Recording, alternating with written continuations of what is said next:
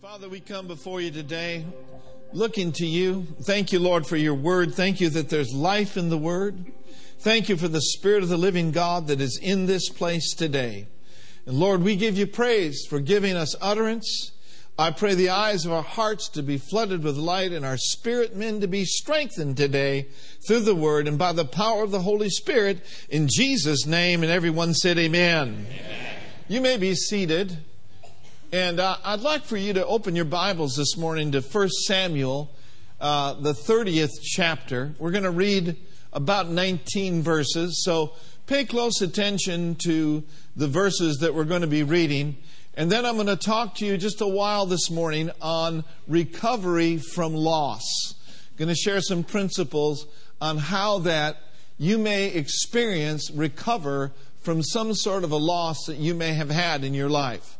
So in 1 Samuel chapter 30, and I'm going to read verses 1 through 19, and it came to pass when David and his men were come to Ziklag on the third day that the Amalekites had invaded the south and Ziklag and smitten Ziklag and burned it with fire and had taken the women captives that were therein. They slew not any, either great or small but carried them away and went on their way. So David and his men came to the city. They were out fighting, they were out doing the will of God. They came to the city, and behold, it was burned with fire, and their wives and their sons and their daughters were taken captives. Then David and the people that were with him lifted up their voice and wept. I want you to pay particular attention to that until they had no more power to weep. Verse 5. And David's two wives, you can only have one now, guys, were taken captives Ahinoam the Jezreelitess and Abigail, the wife of Nabal the Carmelite. And David was greatly distressed, for the people spake of stoning him because the soul of all the people was grieved, every man's for his sons and his daughters. But David encouraged himself in the Lord his God. And then in verse 7, and David said to Abiathar the priest, Ahimelech's son, I pray thee, bring me hither the ephod. And Abiathar brought thither the ephod to David. And David inquired of the Lord, saying, Shall I pursue after this troop? Shall I overtake them? And he answered him, Pursue, for thou shalt surely overtake them, and without fail recover all. So David went, he and six hundred men that were with him, came to the brook Besor, where those that were left behind stayed. But David pursued he and 400 men. For 200 abode behind, which were so faint that they could not go over to the brook of Besor. And they found an Egyptian in the field. And they brought him to David. And they gave him bread, and he did eat, and they made him drink water. And they gave him a piece, a cake of figs, and two clusters of raisins. And when he had eaten, his spirit came again to him, for he had eaten no bread, nor drunk any water three days and three nights. And David said unto him, To whom do you belong? And whence art thou? And he said, I am a young man of Egypt, servant of an Amalekite, the ones that had just raided Ziklag. And my master left me because three days ago I fell sick. We made an invasion of the south of the Cherethites, and upon the coast which belongeth to Judah, upon the south of Caleb, and we burned Ziklag with fire. And David said unto him, Can you bring me down to this company? And he said, Swear unto me by God that thou wilt neither kill me nor deliver me into the hands of my master and I will bring thee down to this company. And when he had brought him down, behold, they were spread abroad upon all the earth, eating and drinking and dancing. because of the great spoil that had taken out that they had taken out of the land of the Philistines and out of the land of Judah. And David smote them from the twilight even unto the evening of the next day, and there escaped not a man of them, save four hundred young men which rode upon camels and fled. And David recovered all that the Amalekites had carried away, and David rescued his two wives. Verse 19. And there was nothing lacking to them, neither small nor great, neither sons nor daughters, neither spoil nor anything that had taken that they had taken to them. David recovered all. Our God is a God of recovery. He recovers lost souls, lost relationships, lost hopes, lost property, lost health. Perhaps you have experienced a loss in your life. Maybe something has been stolen from you by the enemy. I just want to share a few principles with you today that will help you during that season of your life. Number one, make sure that you take time to weep. Make sure that you take time to weep. When they came back and that they saw the loss of their city and the loss of their families, they wept to the degree where they had nor power, no more power to weep. I want to say to you this morning that feeling anguish or sorrow and expressing it is not wrong. It is normal. Especially if you have experienced a sudden loss. Unfortunately, in the body of Christ, there are those that will tell you that it's wrong to grieve, that it's wrong to weep. Our weeping is not as the world weeps when we lose a loved one, because we have hope beyond the grave. Ecclesiastes tells us very clearly in verse 1 of Ecclesiastes 3 to everything there is a season. Everyone say there's a season. And, to, and a time to every purpose under the heaven. A time to be born. A time to die. A time to plant. A time to pluck up that which is planted. A time to kill and a time to heal. A time to break down and a time to build up and a time to weep and a time to laugh. A time to mourn and a time to dance. Somebody say amen. amen. It's okay to shed some tears. I can remember when my older sister Lucy died. I was the youngest of four, born and raised in Minneapolis, Minnesota. My oldest brother Dan, who lives in Phoenix, Arizona, is still alive today. He's about 76 years old. My brother Tim, who I was very close to, passed away when he was only 54 years old. I was 50 at the time.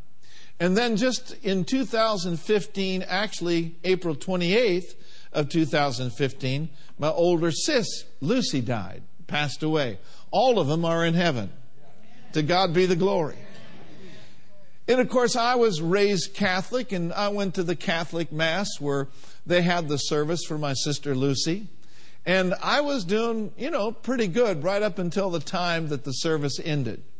I knew that she was there. I knew she was in heaven. And I knew that I would see her again. But something just caused me to weep at the end of that service. And you know what? There was a cleansing. There was a purification. There was something wonderful that happened when I released that. Some of you may owe God some tears. Perhaps some of you have been holding things in so much that it is literally, literally hurting you rather than helping you. Moving right along, the second thing that we need to realize is we must not blame others. The men that were with David, they laid the blame at David's feet. They were so distressed that they wanted to stone him. And it wasn't with medical marijuana. They were so upset that they literally wanted to pick up rocks and start stoning David.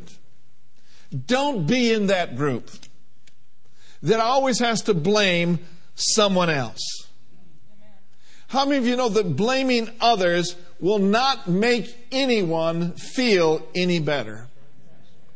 Blaming others only will add to the tension that's already there.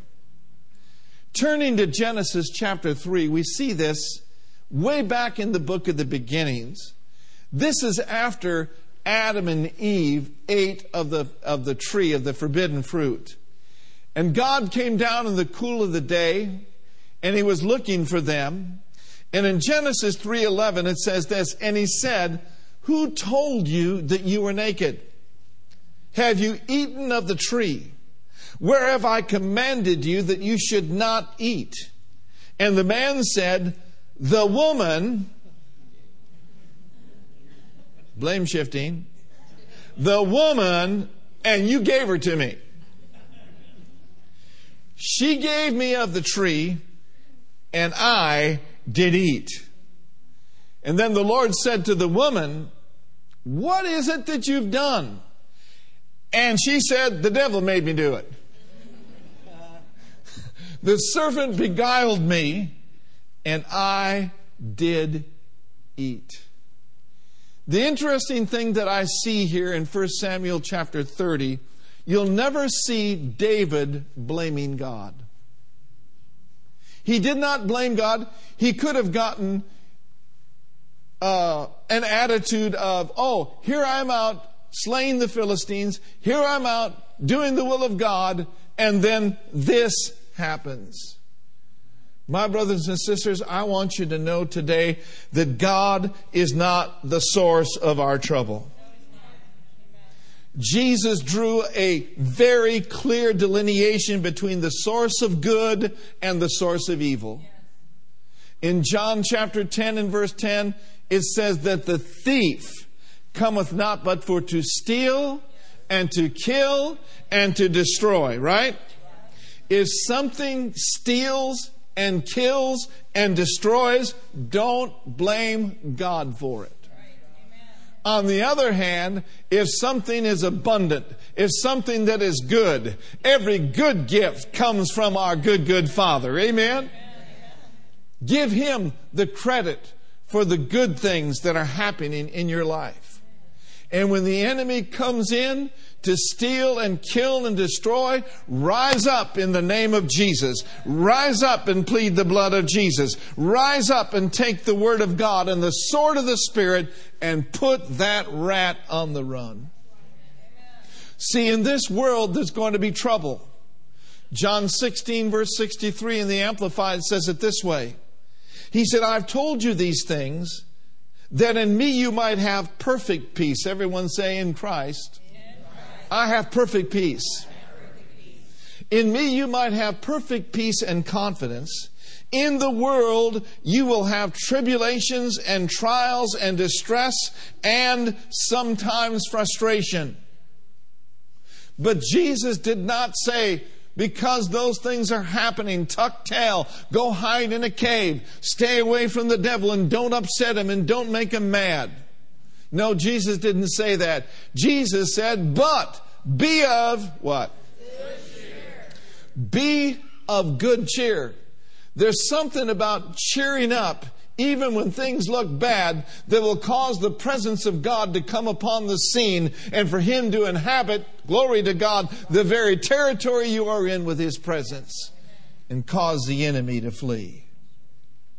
He said, Be a good cheer, take courage, and be confident. Be certain and be undaunted, for I have overcome the world. I have deprived it of its power to harm you, and I have conquered it for you. Amen. So, number one, take time to weep. Number two, don't blame God. And then number three, strengthen yourself in the Lord. Strengthen yourself in the Lord. We read it. David encouraged himself in the Lord his God.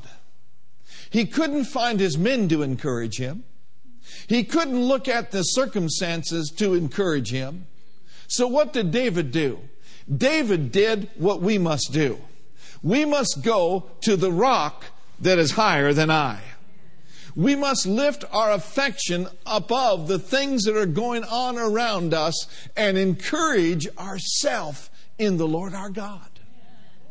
I'm telling you what, the Holy Spirit will help you encourage yourself in the Lord if you'll just give Him some time, if you'll just give the Lord some praise, if you'll just open your mouth and start singing the praises of God and start declaring the Word of God, the Holy Ghost will take hold together with you and He will bring His strength in the midst of a weak situation. Hallelujah. Said me, I'm going to encourage myself in the Lord all week long. Look at Psalm 42 and look at, at verse 10 and 11 in the Amplified Version. Strengthen yourself. Psalm 42, verse 10 says, As with a sword crushing in my bones, my enemies taunt and reproach me, while they say continually to me, Where is your God? Where is your God? In verse 11, this is David writing, David speaking. Why are you cast down, O my soul, O my inner self? And why should you moan over me and be disquieted within me? Hope in God. Wait expectantly for him. Here's what David said For I will yet praise him, because I know where my help comes from. I know that He is the glory. I know that He is the lifter up of my head. Hallelujah. I know where my hope comes from. For I'm going to praise him. For he is the health of my countenance, and he's my God. Has your God seen you through some midnight hours? Has your God taken you through some tough times? Well, the same God took David through his darkest, darkest hour. Have you discovered this? That you cannot encourage yourself in the Lord and blame God at the same time. You can't do it. And you must not do it.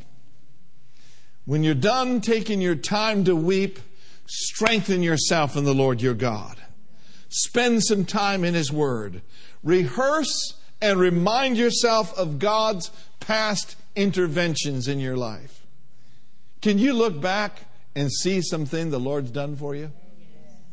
You need to embrace that and talk about it and praise God for what He has done and for what He will yet do. Amen? So when you're facing a distressing situation and distressing circumstances, do what you need to do. Strengthen yourself in the Lord. There's a pastor that had gone to the doctor and a great big uh, spot was on his lung, and he was diagnosed with lung cancer. He took the diagnosis and went home, thanked the doctor, and he locked himself in his room for two days. He just read verses, he read healing scriptures, he brought a great big jug of water in there with him, and he just stayed in the Word. You know, Jesus said this if you abide in me, and my words abide in you, you shall ask what you will, and it shall be done unto you. The difficulty is, is people are asking sometimes too soon before they're fully persuaded of what God's word says about their healing. You may have read healing scriptures last year, but have you read healing scriptures today? You, have been, you may have been persuaded a month ago, but are you persuaded today?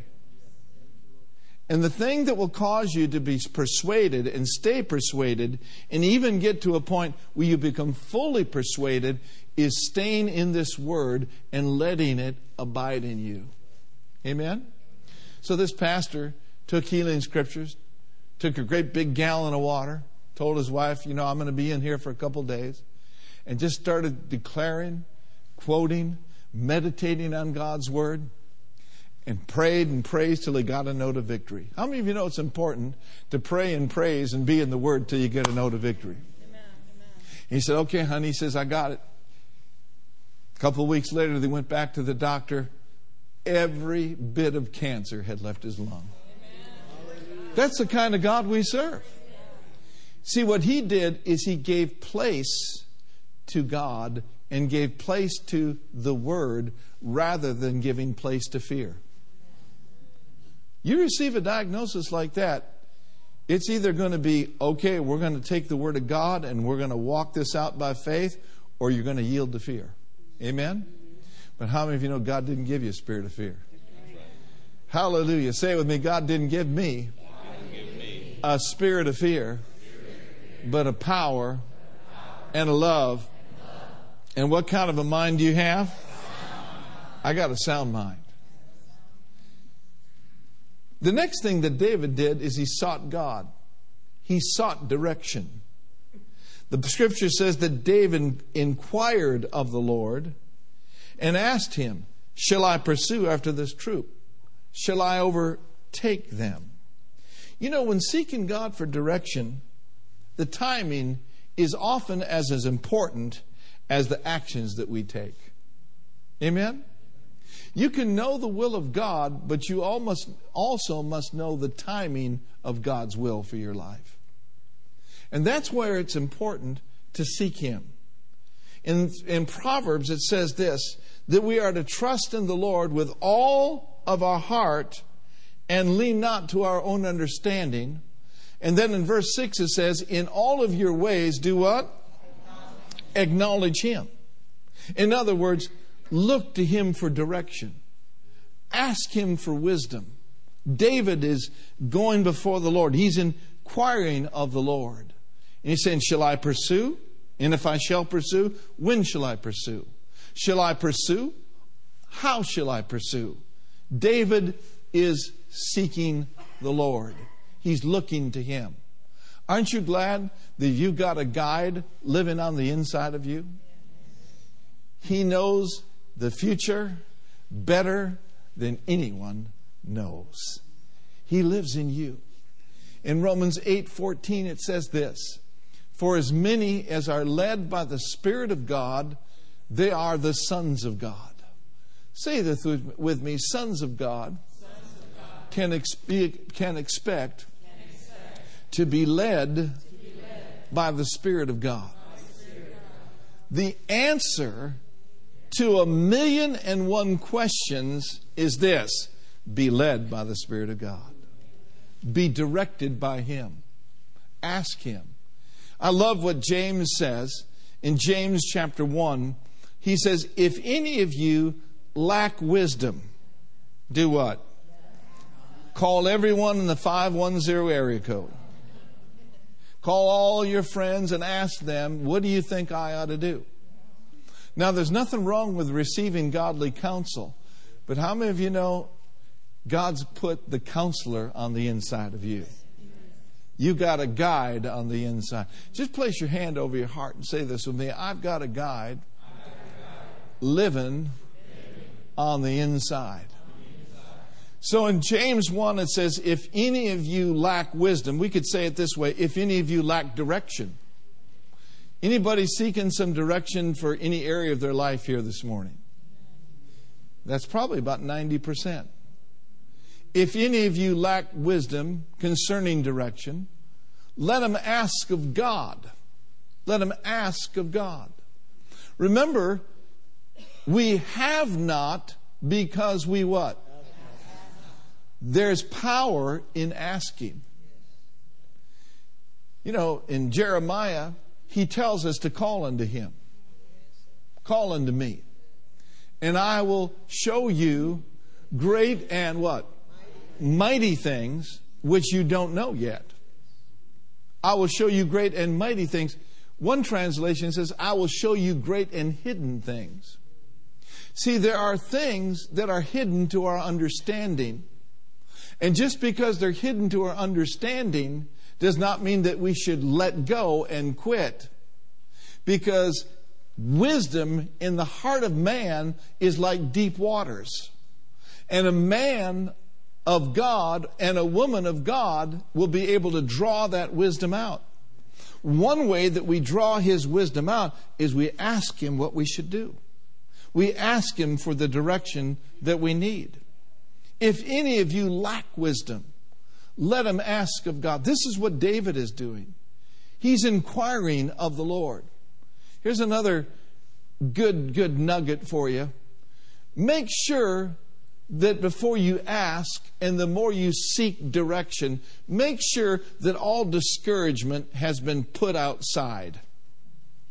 Make sure that you don't ask in a state of confusion. Make sure that you don't ask in a state of despondency or hopelessness. Take some time to get yourself built up. Amen? Take some time to, to, to be in the presence of the Lord and then say, okay, Father, in the name of Jesus, I'm asking you for the direction I need here. I'm asking you for wisdom. What will he do when you ask him for wisdom? The scripture says, He giveth to men all men liberally and upbraideth not, which means He doesn't withhold it. Amen? Glory to God. He upbraideth not. He will give us the wisdom that we need. Amen? Amen? So be expectant. You know, if you've suffered some kind of loss, don't panic. Don't rush out. Inquire of God, expecting Him to aid you in the pursuit of your recovery. The next thing that David did is he continued to serve others. He continued to serve others. Think about it just for a moment.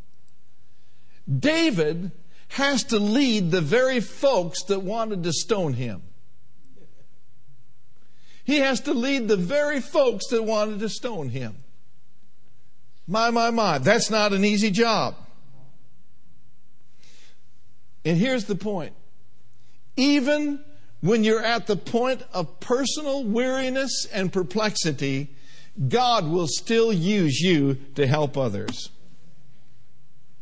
Your world may be coming apart at the seams, but God will use you to help someone just to show you that it's Him doing the work and not you.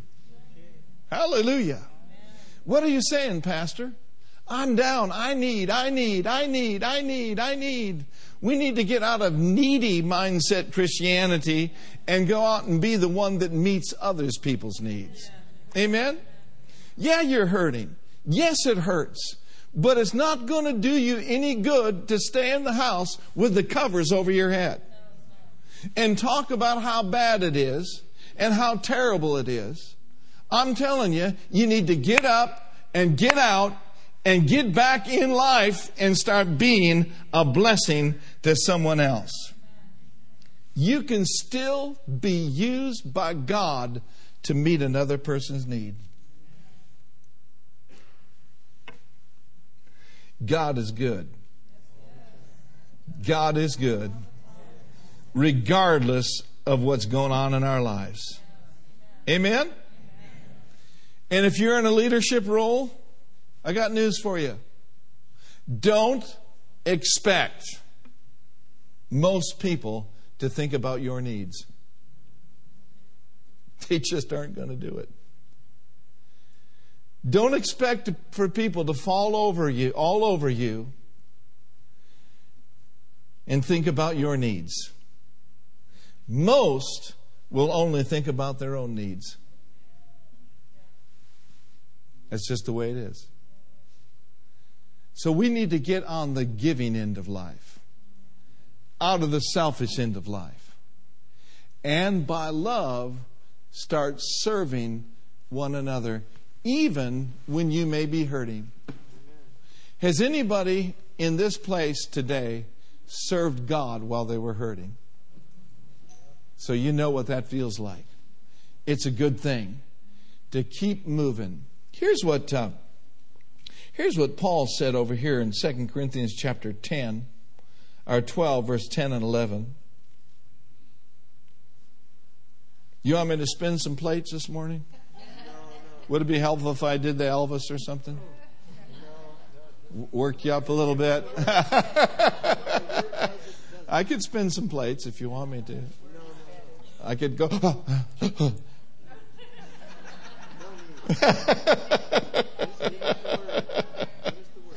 Glory to God. Somebody shout amen.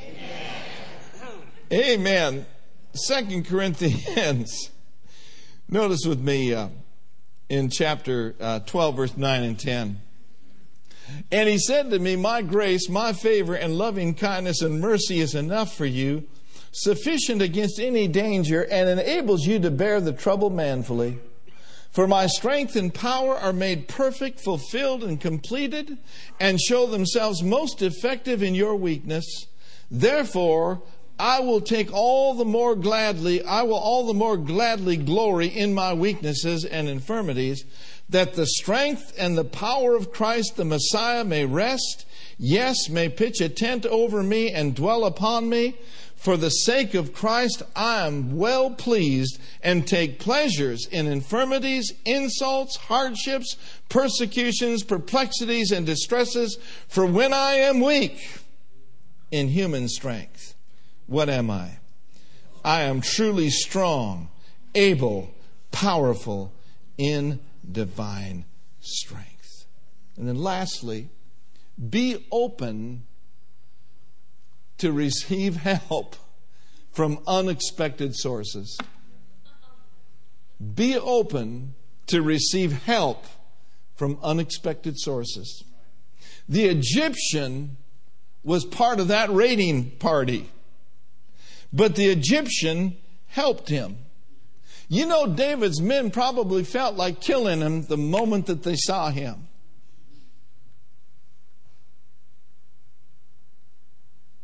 Listen to this statement God will not ever fit neatly into whatever box you've designed for him. How many of you know God can use a sinner? God can use a saint. Now, listen to this statement. Unless you're forced to compromise your convictions or principles, don't burn down bridges that exist between you and others you may never know who God is going to use or when He might use them. Be open for God to intervene in unexpected ways from unexpected resources. Amen. Let's all stand. Amen.